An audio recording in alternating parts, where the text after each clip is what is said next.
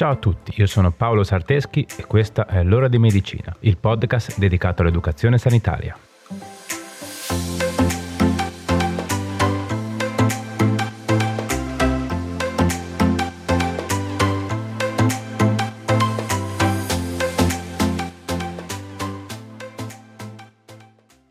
Ciao a tutti e bentornati. Oggi parliamo di un batterio, ovvero la Klebsiella pneumoniae che è un patogeno gram negativo opportunista a forma di bastoncino ed è il più importante clinicamente tra le Klebsielle. Il genere Klebsiella è una famiglia che appartiene al gruppo dei microrganismi chiamati Enterobacteriaceae, che comprende anche la Klebsiella pneumoniae, che è appunto è la più diffusa e la più pericolosa, perché è fisiologicamente presente nella mucosa respiratoria e nell'intestino ma se colonizza altri distretti può causare malattie. Questo tipo di Klebsiella tende a colonizzare formando grandi colonie ed è molto resistente perché è protetta da una capsula esterna che la rende capace di sopravvivere alla fagocitosi, ovvero alle difese che l'ospite mette in atto.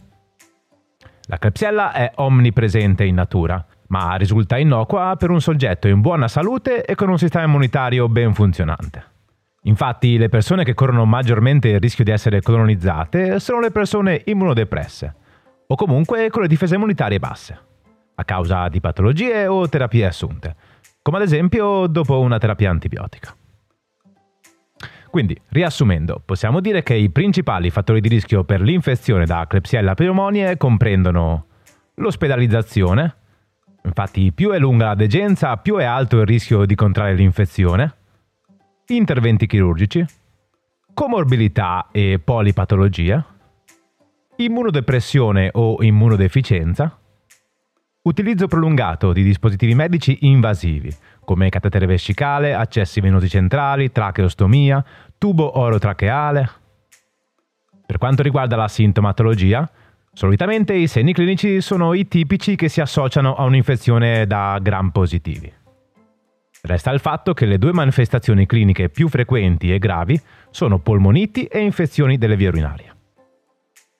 Quando l'infezione provoca una polmonite, solitamente è interessato uno dei due lobi superiori, ma non è da escludere un possibile interessamento dei lobi inferiori. Mentre quando la malattia ha origine extrapolmonare, la sintomatologia varia in base al variare dell'organo o distretto coinvolto. In particolare sono comuni prostatiti, cistiti e uretrocistiti. Per quanto riguarda la diagnosi da Klebsiella, può essere individuata su sangue, liquido pleurico, urina e ferite. Quindi sono questi i campi di ricerca. È molto importante, come sempre, un'attenta anamnesi ed un esame obiettivo, volto soprattutto ad individuare i fattori predisponenti a questo genere di infezioni. Per quanto riguarda le indagini ed esami utilizzati, possiamo citare la conta delle cellule del sangue che mostrano una leucocitosi, ovvero un aumento dei globuli bianchi, emocultura, broncoaspirato o espettorato, urinocultura e tampone cutaneo.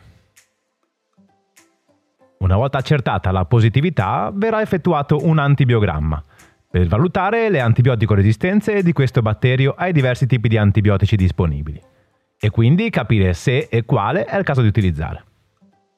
Per completare il quadro diagnostico possono essere svolte anche altre indagini, come un'ecografia, una radiografia o un TAC, in base al tipo di infezione. La terapia utilizzata per la Klebsiella pneumoniae è una terapia di tipo antibiotico e in particolare gli antibiotici più efficaci sono le cefalosporine, come la cefoxitina, cefotaxima, ceftazidima, ceftriaxone, cefepime, i carbapenemi, come l'imipenem e il meropenem, i chinoloni, come la ciprofloxacina o la levofloxacina, e gli aminoglicosidi, come la gentamicina, tobramicina, amicacina o streptomicina. Ok, ci siamo? Quando si parla di Klebsiella pneumoniae non si può omettere che questa è una delle più diffuse infezioni nosocomiali, anche dette infezioni correlate all'assistenza, ovvero infezioni che insorgono almeno 48 ore dopo il ricovero in ospedale, entro 30 giorni da un intervento chirurgico o entro i 3 giorni successivi alle dimissioni di un paziente, in cui al momento dell'ingresso in ospedale non erano presenti né come manifeste né come incubazione. La sua grande contagiosità permette la creazione molto rapida di epidemie. La trasmissione da Klebsiella pneumonia avviene per contatto ed è questo il motivo della sua alta contagiosità. Infatti il batterio può essere trasmesso facilmente tramite le mani del personale, ma anche tramite maniglie, sponde del letto, servizi igienici, ed è per questo che in ambienti come quello ospedaliero è facile che si creino dei focolari, se così possiamo chiamarli. Parlando di Klebsiella pneumonie è importante anche parlare delle multiresistenze. Infatti questo batterio nel corso degli anni ha sviluppato la capacità di resistere ad alcuni antibiotici, capacità che si chiama appunto antibiotico resistenza, in particolare ai carbapenemi. La Klebsiella pneumonie resistente a questi antibiotici ha un nome preciso e si chiama KPC, ovvero Klebsiella pneumonie resistente ai carbapenemici. Questa resistenza porta ad una riduzione delle opzioni terapeutiche possibili. Infatti il tasso di mortalità in questi casi è del 50%, molto più alto. Proprio per la serietà e gravità di questa situazione, il Ministero della Salute consiglia fortemente che vengano fatti screening tramite l'utilizzo di un tappone rettale a tutti i pazienti che provengono da terapia intensiva, terapia intensiva cardiologica, oncologia, ematologia e chirurgia dei trapianti. Ed è inoltre consigliato per tutti quei pazienti che provengono da altri ospedali o da strutture residenziali per anziani. Ok, ma a cosa serve questa attività di screening? Beh, sicuramente sia a tutelare il paziente che ad evitare un contagio di massa. Infatti il paziente che risulta positivo dovrebbe essere isolato, preferibilmente in una stanza singola oppure tramite un isolamento di coorte, ovvero mettendolo in una stanza assieme ad altri pazienti con la stessa infezione, ed essere trattato con tutti i dispositivi di protezione individuale previsti per le infezioni con trasmissione da contatto. Questo significa che sia il personale sanitario che i visitatori devono utilizzare guanti e camici monouso. Altri punti fondamentali sono una corretta igiene delle mani e ambientale, per diminuire la diffusione del batterio. Ok, dai, bene, direi che per oggi con la teoria ci siamo, eh. Per quanto riguarda i consigli pratici di questa settimana, in questo caso c'è poco da dire, se non che la prevenzione tramite tampone rettale di screening è fondamentale ed è importantissimo anche rispettare tutte le norme volte a contenere il contagio delle infezioni da contatto.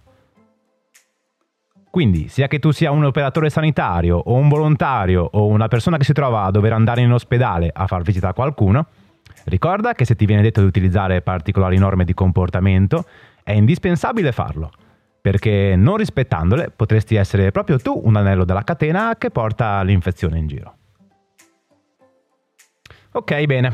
Eccoci arrivati alla fine. Puntata un, forse un po' diversa dal solito, ma spero che vi sia piaciuta. Prima di salutarci, come sempre, fatemi ringraziare la mia collega amica Brenda Rebecchi, che porta avanti con me questo progetto. Ovviamente, grazie anche a te che sei arrivato ad ascoltarmi fino a qui. Se ti piace il progetto e vuoi supportarlo, condividilo con chi pensi che possa essere interessato. Facci crescere il più possibile. Va bene, dai, direi che ora è veramente tutto. Ci vediamo sui social e ci sentiamo venerdì prossimo con un'altra puntata. Ciao!